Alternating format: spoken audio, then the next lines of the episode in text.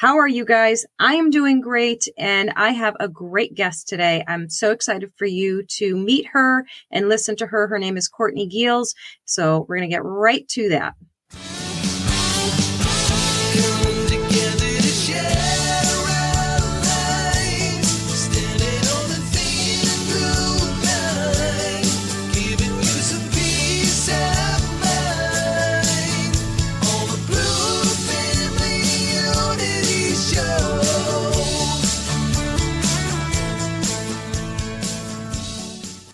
All right. We don't play around here. We get right to it. We have Courtney Gilles here. She is running for Congress in North Carolina's 6th District. And you're going to correct me if I got any of that wrong, right?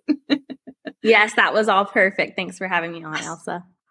Thank you so much for coming on. Now, so a quick check-in on this. If I read right, this is a new district because of redistricting, yes? Yeah, North Carolina's a whole cluster right now. It is technically a new district. It was District 4, which was the incumbent is David Price, who is retiring, thankfully. A lot of people want him out. So he's retiring, and it's now District 6, which is most of the same counties. It's Orange County, Durham County, and then a piece of Wake County in North Carolina. Generally a pretty blue district, but I think there's definitely room for movement there. But North Carolina, unfortunately, has a lot of lawsuits going on, and they have pushed our primary out from March to May, and now as of a couple days ago to June, because the Democrats say there's gerrymandering. But as you well know, if you look at something like Illinois, that's true gerrymandering. If you look at our maps, I think that they look relatively fair, but the Democrats don't like it. And our Supreme Court is run by Democrats, so it should be an interesting turnout to what happens with that. Absolutely. And this is so indicative of what's going on across the country with the, I've just lost some lighting here, but that's okay. Indicative of what's going on across the country with, you know, every time the Democrats don't like something, they want to change all of the rules and rewrite all of the rules. So no surprise there. So I love hearing the backstories of how people got to where they are. Now, your background is in nursing. Are you currently a nurse? I'm not working right now. I was a travel nurse for probably 5 years, but the last contract I was working was this past summer. So, okay. And so nursing, politics, not quite the same lane, right? So what was the... Yeah. What was the trigger? What sparked the, you know, that this is the moment, that right now is the time that I need to do this? What was it for you? Yeah, well, I think there's a buildup there related to nursing that you see in the hospitals where administrations for the past few years have really prioritized profits over quality patient care. And I've seen that in a multitude of examples at my job where something that administration, a decision that they make is directly affecting how I'm able to give quality care at the bedside, whether that's staffing, whether that's materials, whether that's hours. It's just really, or even teams that they've cut out that were really helpful to quality. That was kind of something that was really starting to get at me as really a patient advocate, which is what all nurses should be. I really can't stand bad patient care. And so I've seen this trend in the hospital that way. And now I would say in the past year, maybe even 2 years, there's this trend where the federal government is making similar decisions from a high level and making executive orders and laws that directly affect our quality of life on the ground. And they're made from so high up that these people are so disconnected with real life that they don't even know how to make decisions for real people. And we need to bring down that power of the federal government. And I would say that's like the overarching theme of the buildup. But backstory that I'm guessing you don't know is my husband, kind of a long story, but he ended up being the lead data expert on the Trump versus Raffensperger case in Georgia with election integrity. Mm-hmm. So we were seeing real data. He was running the data. He was producing the data. And that was not what was being given to the public. So I think just the idea of censorship and the things that we're seeing, how Google is just taking things down where you can't even find it, was incredibly irritating around that time. And me being in the hospital with COVID and seeing how that was really just being politicized so badly. And the CDC was changing their mind on recommendations and giving bad recommendations half the time, or telling something that was going on in the hospital that wasn't actually going on in the hospital was infuriating to me. And I would say the straw that broke the camel's back was Both my parents are respiratory therapists. So if you don't really know what that job is, it's pretty much a nurse that just deals with breathing. They're not a nurse, but they kind of function similarly, but only deal with the respiratory system. So they are on the front lines of COVID. Every single dying COVID patient, my parents are taking care of them. And they were both told on the same day with different hospital systems in North Carolina, Duke and UNC, for those of you who are local, that they were going to lose their jobs if they didn't take the vaccine. And I would say that was the point at which Courtney got very mad and realized, you know what, we cannot keep taking this from the federal government. They cannot keep mandating things and telling us what we're going to do with our medical care. At a certain point, it's your health over, you know, that's really the only thing. It's funny working in the hospital. People can talk the talk all day and be confident as all get out, make tons of money. But the second they get a cancer diagnosis or they get a lupus diagnosis, their whole world is changed. And we cannot continue to allow the federal government to affect our healthcare this way. That's so true. And you see these and hear these awful stories of people with non-COVID issues, like things like cancer and other serious conditions and ailments, and they're not getting the treatment. They're either not seeking the treatment. If they're unvaccinated, they're afraid to go to these hospitals because of the responses from the staffing or from really administration and not allowing them care or denying them care, I should say. You just hear these insane stories. Now, in your experience with the nurses that you've been involved with and doctors and general staff, is it split down the middle? Is there more people that are against the vaccines? Like what has the climate been like? Yeah, I was actually really surprised when the vaccine rolled out how quickly the healthcare community just jumped on that. And to be honest, from my perspective, I think there's a high burnout rate with COVID. There was already a high burnout rate in the healthcare field, but they had been working their tails off trying to take care of these people. And this was kind of a beacon of hope, a beacon of light, especially for people who are not Christians. I think that if you're not a Christian, and I am, there's this fear of dying that's just deep within someone that if there's some ticket out of death, they're going to take it. And unfortunately, our world is trending that way. That's very not God-honoring and not Christian. And so a lot of people are terrified of death and think anyone who doesn't care about other people dying acutely, they just don't care about other people. And so I think that the initial response was gravitating significantly toward the vaccine. And I even had a coworker the first week was like, well, Courtney, don't you believe the science? And I was like, you just made that political. Thank you. Of course, I believe the science. I don't believe in political science necessarily, but I believe in biology and chemistry, and I'm using my own scientific brain to make my decisions. So I think that unfortunately the medical, especially people who've been to the ER, and I'm an emergency room nurse generally. I've worked a couple other kind of jobs, but that's usually where I land. And there definitely have been a lot of stories that I've heard from people that have come in as a patient and been yelled at by the healthcare workers in the emergency room for not getting the vaccine. And I think that is disgusting. And I think that people will say, you know, maybe that's a form of noncompliance, but we deal with noncompliant patients all the time. That's literally what our bread and butter of the hospital is people who are noncompliant with their healthcare routine. They're not taking their hypertension medicines. They're not taking their diabetic medications. Both of those reasons can put them on dialysis. Then they don't go to their dialysis, and then they're admitted to the hospital because they need that help. So the idea that healthcare workers don't want to take care of people because they could have prevented being sick is absurd. And so I think, unfortunately, our healthcare workers are going towards the vaccine. But I also know, and I'm sure you understand this, as a conservative, you're just not allowed to talk anymore. So I think there's a lot of people who are not in agreement with the way things are going that are in the hospital, but they need to keep their jobs and they have to keep their mouth shut. Yeah, that's exact. I tell you, boy, you made so many phenomenal points, so accurate on all of them too. And that is such a huge factor in this, that people who at their core, their belief system tells them, and their common sense tells them that this is wrong, yet they are, you know, understandably, they're like, this is my livelihood. They don't see themselves as having a choice because they see themselves as just one person. And of course, a person with bills to pay and family to take care of and, you know, mortgages to pay and all those things. So they can't afford to lose their job. They feel like they can't afford to take that stand. And that is truly is appalling that people are sacrificing their values and their health, really. For the sake of going along because they feel like they have no choice.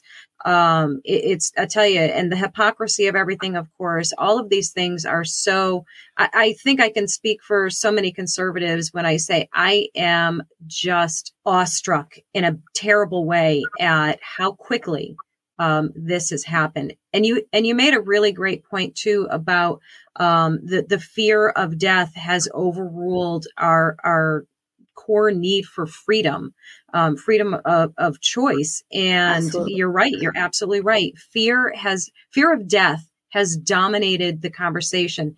And the people who masterminded this, they are brilliant in the most evil way. Yes. And it's terrifying. And I have to thank you and people like you who have decided to really, truly step up and say, not on my watch. I'm not going to allow it. It's incredibly brave because your opposition is huge.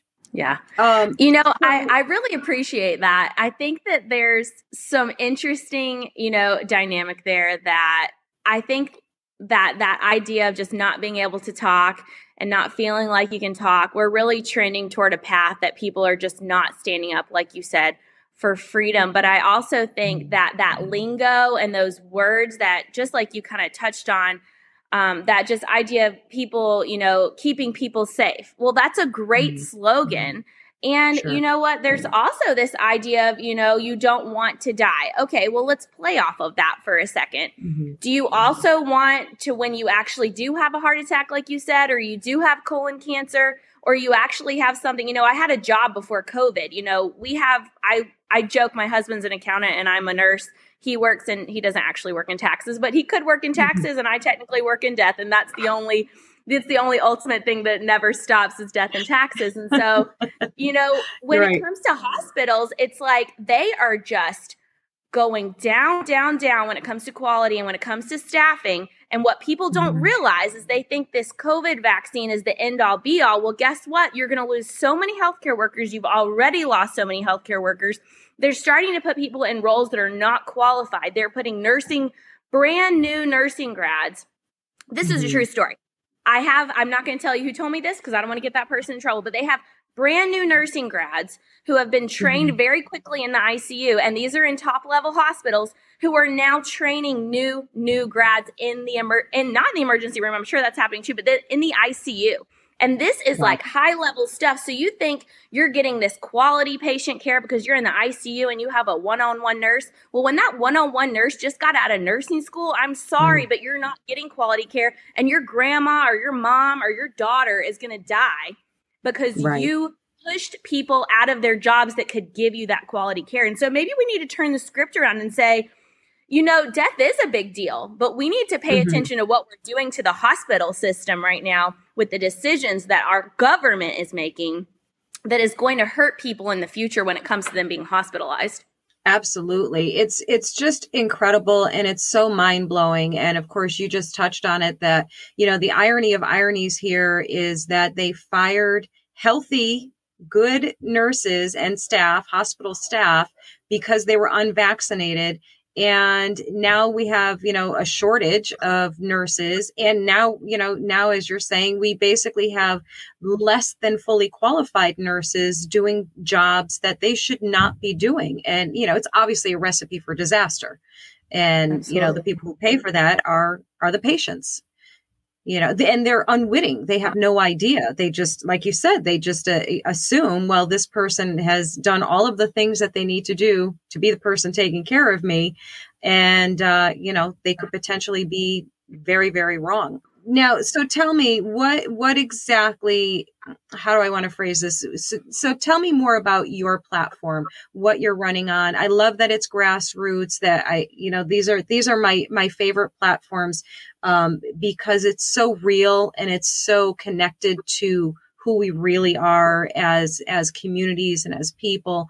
So tell me a little bit more about your platform, some of the things that you want to see happen as a congresswoman. Yeah, well, I've built it from a high level on the values of truth, justice, and unity in America. And those have been, you know, again, overused terms, and a good theme to my campaign is going to be using those terms and turning them back on exactly what the left is trying to say, but they're not fulfilling those things. So I think when it comes, I've gotten some pushback on the justice and unity. Everybody loves truth, but with unity, you know, you hear Biden say, you know, when he takes office, I seek not to divide, but to unite. And I would say our country is the most disunited country I've ever experienced.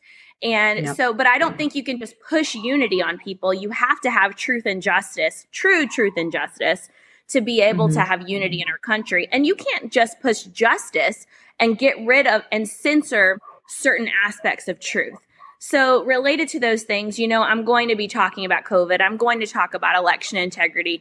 I'm going to talk about these things that I think we are being censored on related to truth. But also related to justice, you know, I am a Republican. I'm very anti-abortion. I think that's an injustice that we are seeing in our community that's not talked about as an injustice necessarily. And related to that, I think that Republicans get a lot of, you know, pushback from the left related to, well, you don't care about the baby once they're born, or you don't care about the mother. But I think that that is just not true. One, there's so many pregnancy resource centers that I think we could definitely designate money to rather than Planned Parenthood that does help the mom and does help the baby. And I believe in helping the adoption process not be so expensive and not be so, you know, challenging to do. But specifically something that I think might resonate with you, and I'm curious to know your feedback on this, is there was a Democrat bill in 1994 called the Crime Bill. And it sounds really good if you just kind of like read through it real quick, even as a Republican, because they're really, you know, labeling it as like, we want to stop violent crime. But there's these little, you know, nuances within the bill that you really have to dig for that go down into stuff like the weight of cocaine that someone possesses is directly affecting what the consequences of the action is. So if you have a certain amount of weight, then you could potentially have life in prison, or even there's a certain number of times that this can happen that you could even get the death penalty. I'm not sure if that's actually getting pushed. No. There's a certain level of just having a certain amount of cocaine on you. And unfortunately, you know, I've heard this from multiple Black people that, you know, if in the lower income neighborhoods, they smoke crack cocaine, which none of this is good, but it's all bad.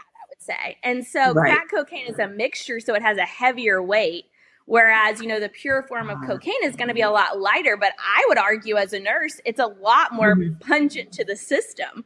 It could kill you immediately by taking it. So I think we need to dig into these things that the Democrats have done kind of under wraps.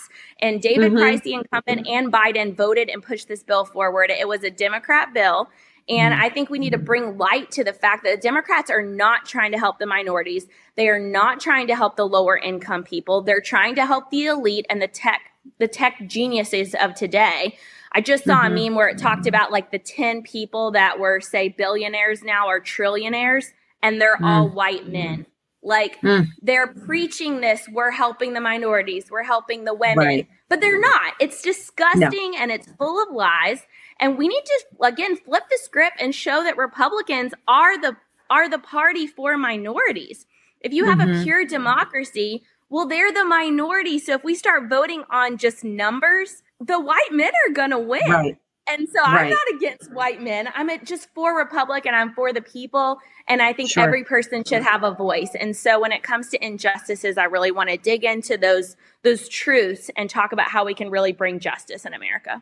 That is so appreciated and so needed. And, you know, once again, I find myself like nodding so hard, my neck is going to break because I agree with you so much on what you're saying. And, you know, what people keep failing to realize is what we've been saying for quite some time here. If you look at all of these cities that are in absolute peril,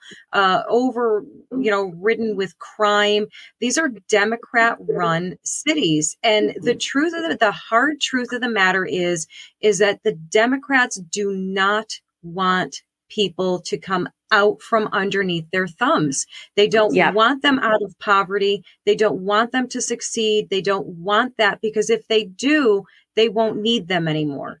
And the sooner that the people in these communities would understand this and realize that Republicans are not the enemy. You know, I think everybody has this outdated view of Republicans as, you know, stodgy, ancient, old white men running the world. And yes, that was pretty much true for a long period of time. But now we have the Courtney Gilles of the world coming in and saying, no, this is not how it's going to be. And there's so many young, if you don't mind me calling you young, nobody should be insulted by being called young, right? Young is good. Young is good. I'm 31 for anybody who wants to know. Okay. Yeah. So you're still a baby to me, you know, but you know, a very accomplished baby, more accomplished than I am. So, you know, no disrespect intended there at all.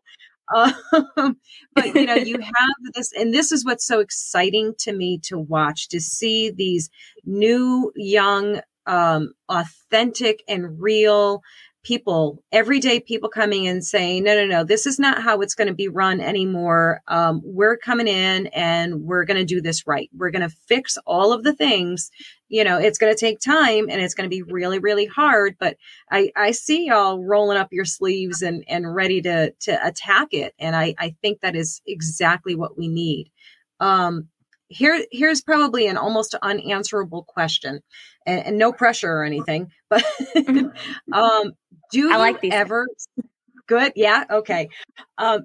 ever see, because I don't, I'm going to preface and say, I don't see it right now. Do you think there's ever going to be a time where Democrats, the Democrats of today, is there ever going to be unity? Are we ever going to meet in the middle and actually work together? I mean, because we have such, you know, I think conservatives and Republicans are actually, as a whole, the modern conservative Republican is somewhat of a moderate.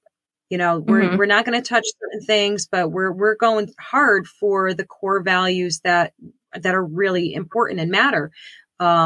Boy, oh boy, the left has leaned so far that they're not even standing. You know what I mean? It's so insane. How do we meet in the middle with people like this? I don't understand it. I don't know how. Any ideas? I think that there are genuine Democrats that really want to say help immigrants. I mean, I've gone to church with people who will adamantly argue that the Democrat Party is better than the Republican Party, and I don't see that. But I do think there are genuine Democrats who love the Lord and they love people, and they see where the Democrat Party likes to say, give money or give help to people who are hurting. And that's a biblical value. Personally, I feel like the church needs to stop. Money is going to go towards that. It's going to go, if a Democrat is in power, it's going to go to Planned Parenthood. And that's disgusting to me.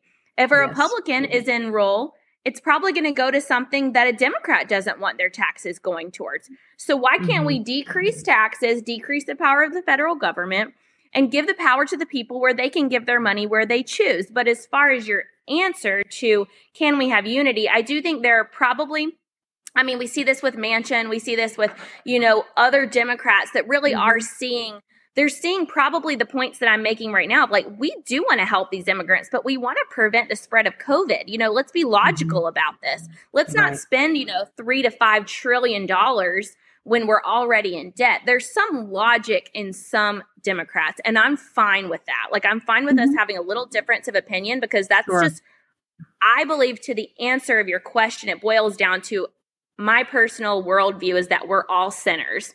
And we're all going to have flaws, and we're all going to have different opinions, and we're all reflecting God differently.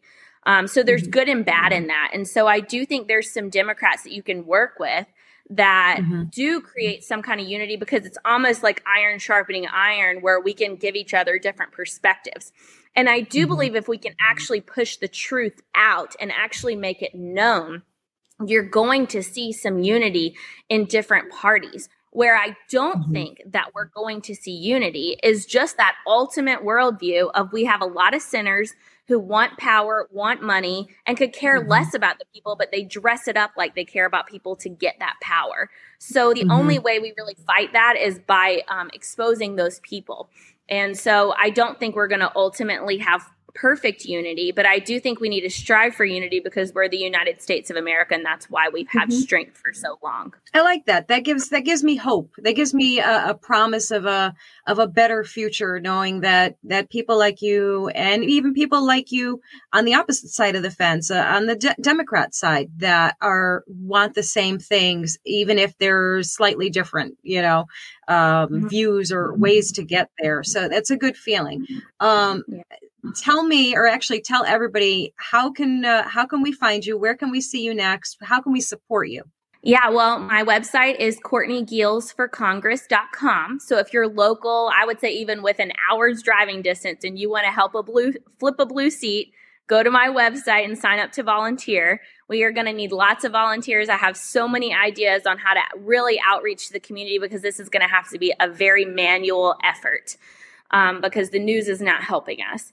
So as far as locations, also, if you're local, they're going to have it's still considered District 4 because that's what it previously was, but they're going to have a district meeting on January 27th at the Durham GOP headquarters, where we're going to have a little bit of a town hall debate with the primary candidates. So if you're local and want to come to that, I would surely appreciate it.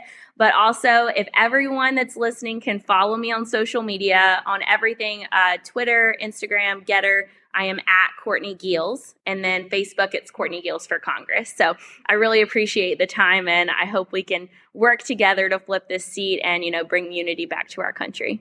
Outstanding. Courtney, thank you so much for coming on, taking time out of your day to chat with me. I really appreciate it. I'm so excited to see everything that you're going to do. I have lots of faith in you and high hopes. So best of luck to you. And we're going to keep watching you. Sounds good. Thank you so much for having me on. Talk to you soon. Thank you so much. Talk soon. Take care. All right, guys. Thank you so much for watching. Isn't she amazing? Absolutely love her. Get over on social media, all of your social media platforms. Go follow her, show her some support, and share, do all of the things, like, follow, share, all of the good things. And let's get this country back on track together, huh? Thanks for watching today. We'll see you soon. Bye-bye.